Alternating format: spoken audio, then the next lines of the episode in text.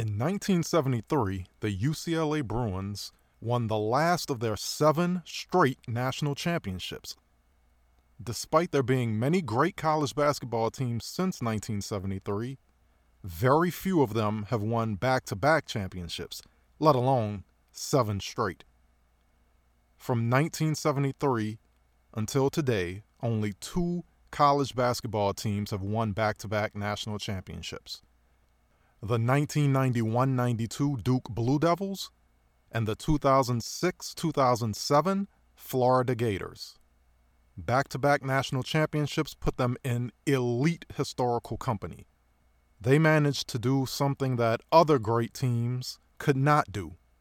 The 1976 undefeated Indiana team, the 1984 Patrick Ewing Georgetown team, the 1990 UNLV Running Rebels, the 1996 Rick Pitino coached Kentucky teams, none of those teams could do what the 92 Duke Blue Devil and 2007 Florida Gators did, and that's win back to back national championships. But which team is better? Who would win between the 1992 Duke Blue Devils and the 2007 Florida Gators? That's what we're going to find out on this episode of Versus. You play to win the game. To all the non-believers, anybody can be beat. The best ever. I'm the most brutal and vicious and most ruthless champion there's ever been. Hello? You play to win the game. I'm Sonny Liston. I'm Jack Dempsey. There's no one like me. I'm from Nairclaw. There's no one that can match me. I'm handsome. I'm fast, I'm pretty, and can't possibly be beat. My style is impetuous. My defense is impregnable. Can't wait. In 1991, the year prior, Duke defeated one of the greatest college basketball teams of all time in the Larry Johnson, Stacy Augmon, Greg Anthony, Anderson Hunt, UNLV Running Rebels. UNLV was undefeated. They were the defending national champions, and they were annihilating every team they faced. Duke managed to beat them and went on to win the national championship. The 1992 Duke team returned almost that entire squad. They only were missing one player from the 91 team. The starting lineup for the Duke Blue Devils were Bobby Hurley at point, Thomas Hill at the two guard. At small forward, it was either Grant Hill or Antonio Lang. Grant Hill started the season at small forward, but towards the end of the season and into the tournament, Antonio Lang started at small forward and Grant Hill came off the bench. Brian Davis was the power forward, and Christian Laettner was the center. Cherokee Parks was a key reserve off the bench. He was a center. So, this 1992 Duke Blue Devil team is a battle tested team, not only from the previous year's title run, but in the 1992 season, they faced 11 ranked teams and lost only one of those games. And in that game they lost, their starting point guard, Bobby Hurley, broke his foot. But despite the injury to point guard Bobby Hurley, which caused him to miss a number of games, Duke went on to win the ACC regular season title and they won the ACC tournament title, defeating a powerful North Carolina team for the second time out of three matchups that season. North Carolina went on to win the national championship the next year, FYI. Moving on to the NCAA tournament, Duke defeated a tough Seton Hall team led by Terry Dehere in the Sweet 16 before playing Kentucky and Jamal Mashburn in what is commonly considered the greatest college basketball game ever played. Duke beat Kentucky by one point in overtime on a Christian Laettner turnaround jumper at the buzzer. If you haven't seen that game, it's on YouTube do yourself a favor. It is an amazing game. Duke then went on to beat Bobby Knight's last great Indiana team, which featured Calbert Cheaney, Alan Henderson, and Damon Bailey in the semifinals. And in the national championship game, they beat the Fab Five freshman Michigan team Chris Webber, Juwan Howard, Jalen Rose, Jimmy King, and Ray Jackson. On the season, Duke went 34 and 2, and those two losses came in games where Bobby Hurley was injured or out with a broken foot. With their entire team intact, Duke did not lose a game in 1992. After a surprise run to the 2006 national championship, Florida had three NBA prospects Corey Brewer, Al Horford, and Joakim Noah, who are all but guaranteed to be drafted in the top 10 of the NBA draft. But when Corey Brewer decided to return to Florida instead of going to the NBA, Al Horford and Joakim Noah decided to join him and run it back to see if they could win another national championship. They were the odds on favorite going into the 2007 season. After two early losses, putting their championship hopes in some question, Florida ran off 17 straight wins to win the SEC regular season title. They lost focus at the end of the season, losing three of their final five games.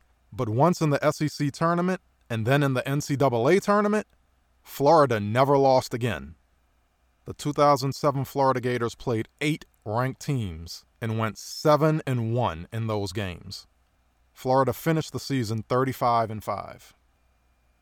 For the 2007 Florida Gators, their starting lineup consisted of Taurean Green at the point, Lee Humphrey at shooting guard, Corey Brewer was the small forward, Joakim Noah was the power forward, and Al Horford was the center.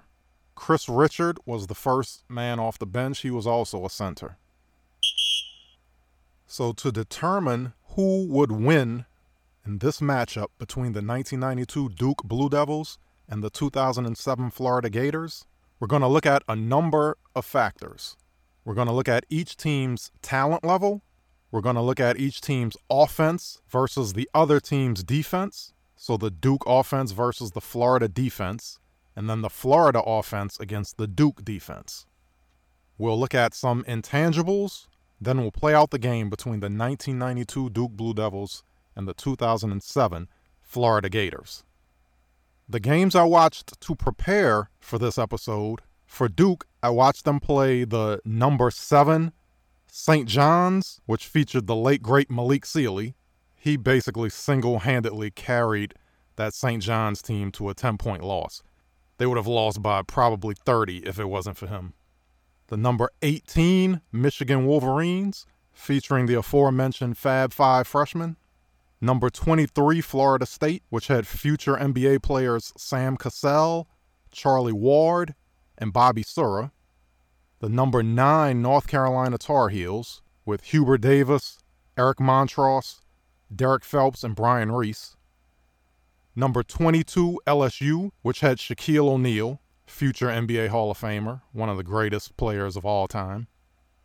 The Rodney Rogers Wake Forest team, and then, as mentioned before, the number 19 Seton Hall, number 6 Kentucky, number 5 Indiana, and then again in the national championship game, number 15 Michigan. For the 2007 Florida team, I watched their game against number 12 Kansas, featuring future NBA players Mario Chalmers, Julian Wright, Darrell Arthur, and Brandon Rush. Tennessee with Chris Lofton and Wayne Chism. Number 10, Oregon with future NBA player Aaron Brooks. Number 7, UCLA with Arron Afflalo, Darren Collison, Luke Moute, and freshman Russell Westbrook. And finally, in the national championship game against number 1 Ohio State, featuring Mike Conley, Greg Oden, and Daequan Cook. Let's look at each team's talent. So, to determine talent, we're going to give points in a number of criteria. Points for the round a player on that team was drafted. So, two points for the first round, one point for the second round. Points for the number of years a player on the team played in the league so one point per season. Points for the number of all NBA teams a player on a team made, and it's five points per selection. And then points for any player that made the Hall of Fame, and that'll be 10 points. And I went with the All NBA team instead of an All Star team appearance because the All Star team is more about popularity rather than whether or not a player is one of the best players in the league. Usually, the All NBA team features the best players in the league. So for Duke, we start with center Christian Laettner, who was a super versatile big man, maybe the most clutch college basketball player of all time, and definitely one of the greatest college basketball players of all time. Top 10, maybe even top 5. He was drafted number 3 overall in the first round by the Minnesota Timberwolves and played 13 seasons. He didn't make any All NBA teams and he didn't make the Hall of Fame for a total of 15 points. Small forward Grant Hill, who was a versatile wing who could really do it all, offensively and defensively. He was drafted in the first round, number three overall by the Detroit Pistons. He played 18 seasons in the league and made five All NBA teams. Grant Hill also made the Hall of Fame, giving him a total of 55 talent points. Point guard Bobby Hurley was a traditional point guard who ran the offense and on the defensive side pressured the opposing ball handler. He was drafted seventh in the first round by the Sacramento Kings. Bobby Hurley played five seasons, which in and of itself is amazing because his rookie year, early in his rookie year, he got into a devastating car accident and it was believed he might not ever play again. So to say that he played five seasons, it's saying something but we never got to see how good Bobby Hurley could have been on the pro level. Power forward Brian Davis was a defensive specialist. He was drafted in the second round by the Phoenix Suns. He played one NBA season for a total of two points. Oh, and Bobby Hurley had seven points two points for being a first round draft pick, and then five points for five seasons. Antonio Lang was a versatile wing who could drive and shoot. He was drafted in the second round by the Phoenix Suns and played six seasons, giving him a total of seven points. Thomas Hill, also a versatile wing, was drafted in the second round by the Indiana Pacers. He never played a game in the NBA, so he gets one point. Cherokee Parks, a center who was the first big off the bench, was drafted in the first round by the Dallas Mavericks and played nine seasons, on this 1992 team, however, he was a freshman and he didn't contribute as much as he would in later years at Duke. Cherokee Parks has a total of 11 talent points. And backup guard Erik Meek was drafted in the second round by the Houston Rockets, giving him one point. So that gives Duke a talent point total of 99 points. Let's look at the 2007 Florida Gators. Joakim Noah was a defensive post player who could also score around the basket. He could guard out on the perimeter. Was drafted in the first round, number 9 to the Chicago Bulls. He played 13 seasons in the league and made one All NBA team. He also was the NBA's Defensive Player of the Year that year. But I'm not assigning points for Defensive Player of the Year, though it is impressive. So Joakim Noah has a total of 20 points. Al Horford, the center, was a low post scorer and defender. He was drafted in the first round, number three overall, to the Atlanta Hawks. Al Horford is currently in his 14th season in the league and has made an All NBA team, giving him a total of 21 points. Corey Brewer, a lockdown perimeter defender who hit big clutch shots when Florida needed it, went number seven overall in the first round to the Minnesota Timberwolves. He played 13 seasons in the league, giving him a total of 15 points. Taurean Green was a defensive point guard who could also shoot the three. He was drafted in the second round by the Portland Trailblazers and played one season in the league, giving him a total of two points. Chris Richard, the first big off the bench for Florida, was drafted in the second round by the Minnesota Timberwolves and played two seasons in the league, giving him a total of three points. And finally, their second big off the bench, Marreese Speights, was drafted in the first round by the Philadelphia 76ers, number 16 overall, and played 10 seasons in the league. On this Florida team, Speights was a freshman and was really the fourth big man, so he didn't have as much impact as the three bigs ahead of him. So, all added up, Florida has a talent point total of 73. So Duke's talent points was 99 and Florida's is 73. by this metric, Duke has the more talented team. Now let's look at 1992 Duke's offense versus the 2007 Florida's defense. Duke averaged 88 points a game, which was 11th out of 298 teams. Basically, Duke could score. Every starter averaged in double figures. Duke was led by senior 6'11 center Christian Laettner, who averaged 21 points a game and 8 rebounds. Duke had an extremely versatile offense. Duke could play inside, getting the ball into the post to Christian Laettner, or they could play from the outside, dribble penetrating with Grant Hill, Antonio Lang, Thomas Hill. But Duke was even more versatile than that. Not only could they play outside in or inside out, they could also invert their offense, meaning they could take their center and pull him out onto the perimeter and put a guard or a forward in the post and play on the inside there as well. They were able to do this because Christian Laettner was just as effective out on the perimeter as he was in the post. Christian Laettner could shoot, he could pass, he could drive, as well as the traditional post play of a big man. Because of that, Duke was able to play various offensive sets and adjust to whatever the defense was doing. Duke could run a motion offense, but they could also play four out, one in, meaning four players on the perimeter with one post player. And then within that possession, they could switch out who that post player was, depending on the matchup. So if Christian Laettner had a bad matchup in the post, so for instance, in the game against LSU, when Shaquille O'Neal was guarding Christian Laettner, Laettner could come out to the perimeter, and Thomas Hill or Grant Hill or Brian Davis would go into the post. And when Shaq didn't come out on the perimeter to guard Laettner because he was trying to guard the basket, Laettner could shoot from the outside. This was also evident in the first Michigan game, where Juwan Howard and Chris Webber were giving Christian Laettner and Brian Davis a lot of trouble in the post. Laettner and Davis weren't able to score very easily. So Duke was able to bring Laettner out on the perimeter, and it opened up Michigan's defense. Pretty much every player on this Duke team could drive and shoot, and they took turns attacking the defense based on their matchups. And most of the players could post up.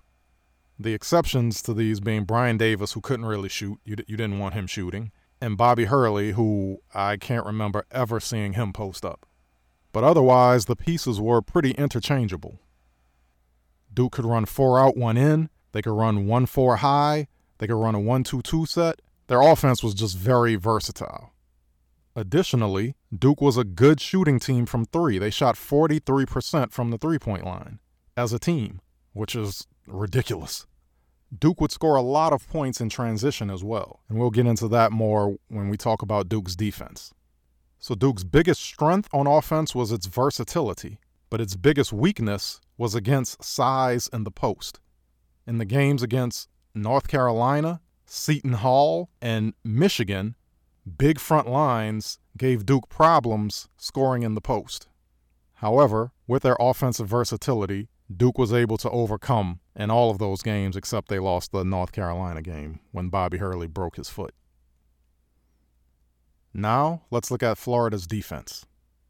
Florida allowed 63 points a game, which was 43rd out of 337 schools.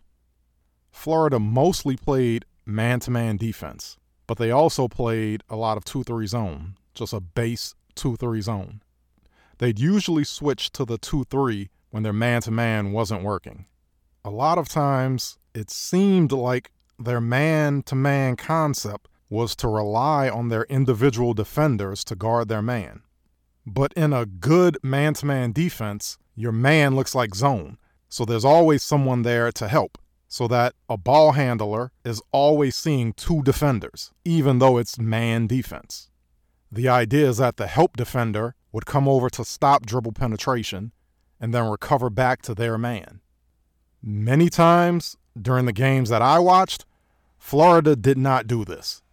There were so many times that one of their defenders got beat on the perimeter and there was nobody there to stop them from an easy layup or a dunk. it, it started happening so much, I, I started to wonder was this on purpose?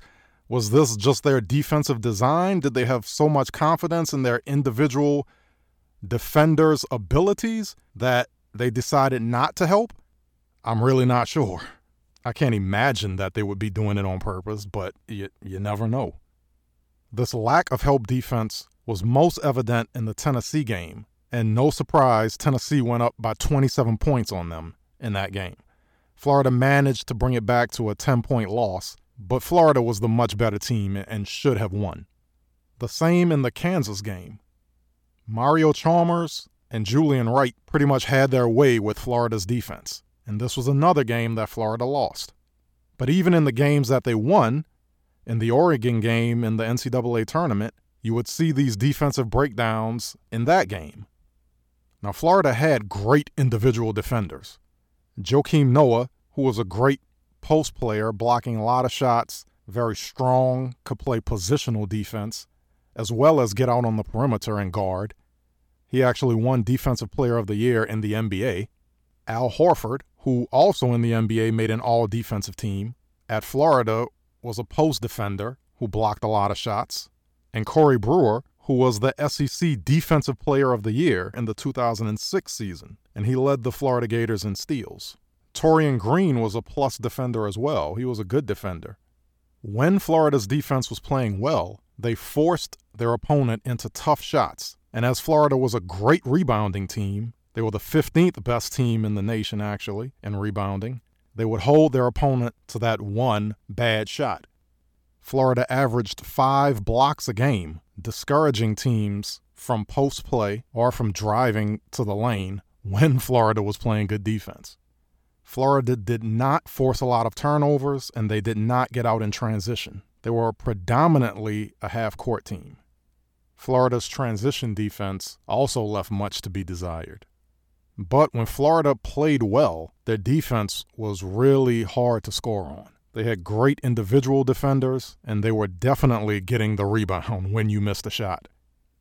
So, Florida's biggest strength on defense was their great individual defenders who had size and length, and their biggest weakness is that they played inconsistent defense with no help and poor transition D. Now, let's look at Florida's offense versus Duke's defense. Florida averaged 80 points a game, which was 11th best out of 337 schools. They played a lot of three out, two in, meaning three players on the perimeter and two players in the post. But Florida played it in the old school way of three out, two in, where you had a big on either block, and they did not move out of the way. They did not go to the high post to give the other player room or space to operate even back in the 60s and 70s, UCLA had a high post offense where they would bring a big out to the to around the free throw line, around the elbow, and leave a big in the post to be able to operate with some space. But Florida didn't do that for the most part. But it definitely worked for them. They had four NBA caliber big men who were more or less interchangeable. They all could score in the post, and they all were capable passers, especially Chris Richard. Though they played a lot of three out, two in, Florida would also bring a big up to set a high screen, usually Joakim Noah. But they weren't setting a screen to run pick and roll like you see in most offenses. When you see a big screening for a guard, they're usually going to roll to the basket and look for the pass from that guard. That's not what Florida was doing. They set the pick to free up the guard to make a great entry pass into the post to the other big who was on the low block. Or the pick would free up the guard for a three. Rarely was Florida running pick and roll. Florida's offense was pretty simple and straightforward, but it worked. They were going to pound you on the inside with those four NBA big men, and if you sagged to help, they were going to kick it out to shooters who were going to scorch you from three. And when Florida was hitting their threes, they were an extremely hard team to beat. Taurean Green shot 40% from three, and Lee Humphrey, the shooting guard, shot 45% from three.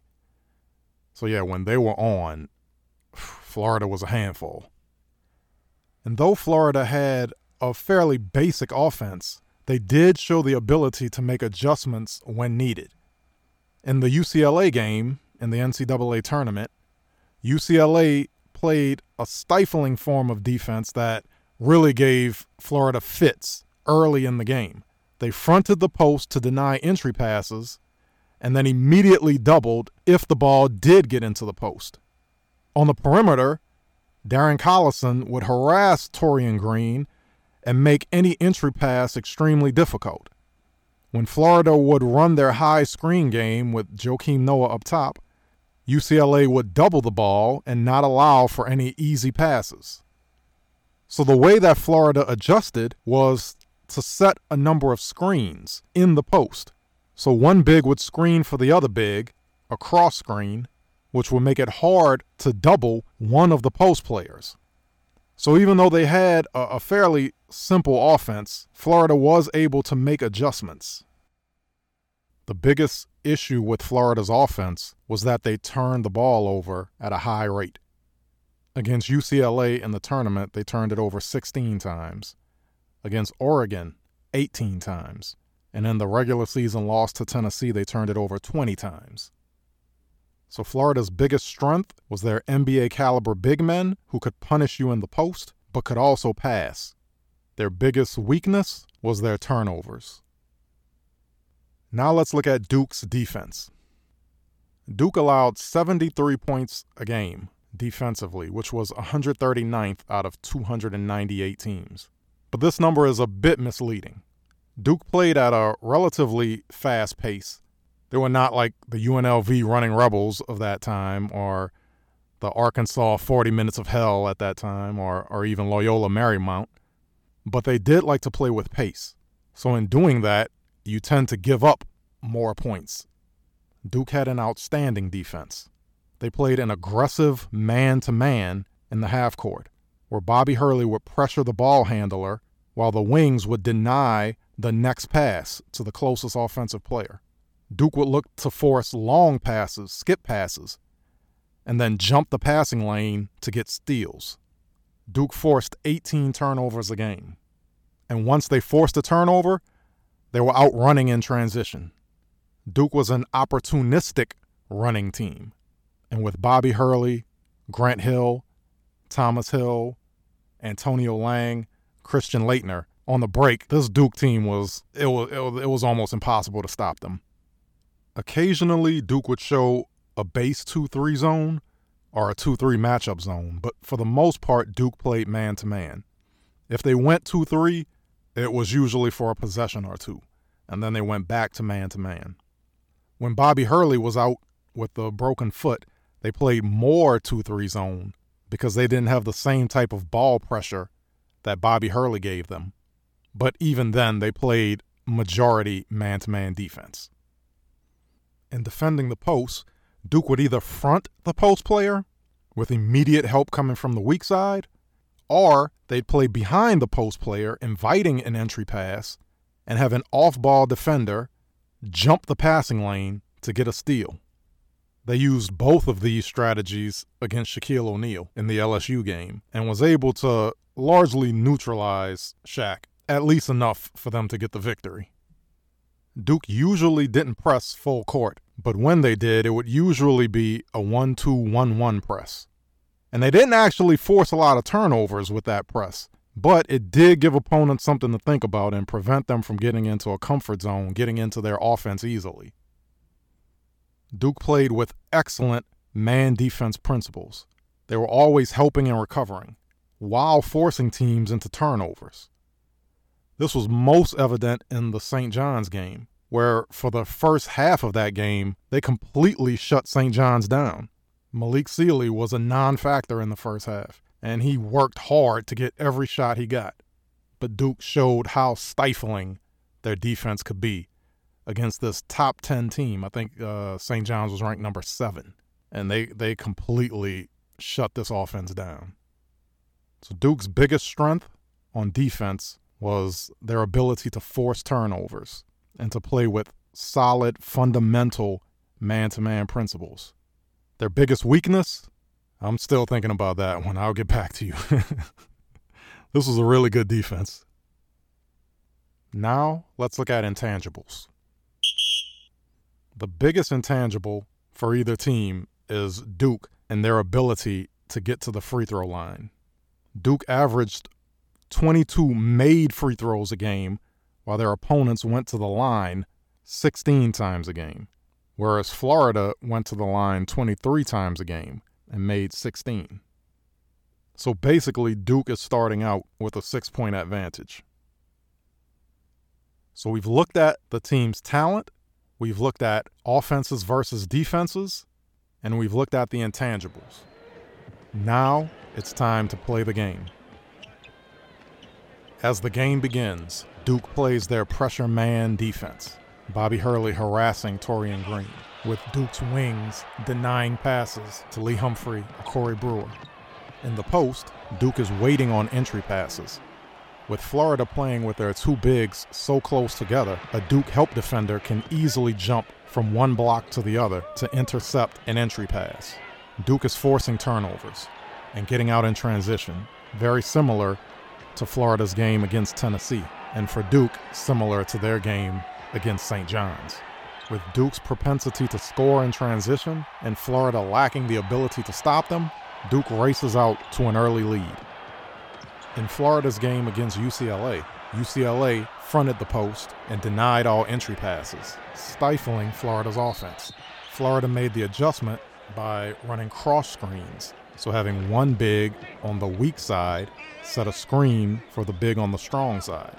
This allowed a big to be open to receive the entry pass without being fronted. Florida makes a similar adjustment in this game. With the ball able to be entered into the post, now Florida has an advantage. With Duke mixing up fronting the post and double teaming the post with jumping passing lanes, Florida has to adjust again. And again, similar to what they did in the UCLA game, when the post double team came, they made a cross court pass to an open shooter on the wing. It's in this way that Florida is able to get back into the game, bringing the score within 10. However, Florida is a turnover prone team, and Duke is prone to turn you over. So Duke continues to turn Florida over and continues to get out in transition. In the half court, Duke is able to capitalize on individual matchups, like Thomas Hill being guarded by Lee Humphrey, for instance. Or similar to the Kansas game, a slashing forward doing damage to Florida's defense, the way Julian Wright did. Grant Hill causing havoc to Florida's defense. So even though Florida brought the game close momentarily, Duke's ability to turn over Florida and their ability to score in the half court, with Christian Laettner being able to score from the perimeter and Grant Hill able to dissect Florida from both the mid range and driving to the basket, and Duke's ability to hit threes, they pull away from Florida once again. Ultimately, Duke proves to be the superior team, using offensive versatility and stellar defense to defeat Florida 82 to 69. So why did Duke win this matchup? The main reason is that Duke's MO is forcing turnovers and getting out in transition, and Florida's MO is turning the ball over and not stopping teams in transition. Florida's inconsistent defense in the half court dooms them against a team as versatile as Duke, because even if Florida is able to stop Duke's post play, their inability to stop Duke's play on the perimeter, either driving or shooting, is an Achilles heel that Florida just can't overcome. Additionally, Duke is used to playing against great big men. They played against and defeated Shaquille O'Neal, Chris Webber, Juwan Howard, and Eric Montross. So any advantage in the post that Florida may have had, Duke has experienced it and has figured out how to beat it. Ultimately, this is just a bad stylistic matchup for the 2007 Florida Gators. Thank you for joining me on this episode of Versus. Let me know what you think in the comments or by email. The email and Twitter are in the show notes. Like, rate, review, subscribe, and let me know which matchups you would like to see on future episodes of Versus. Can't wait.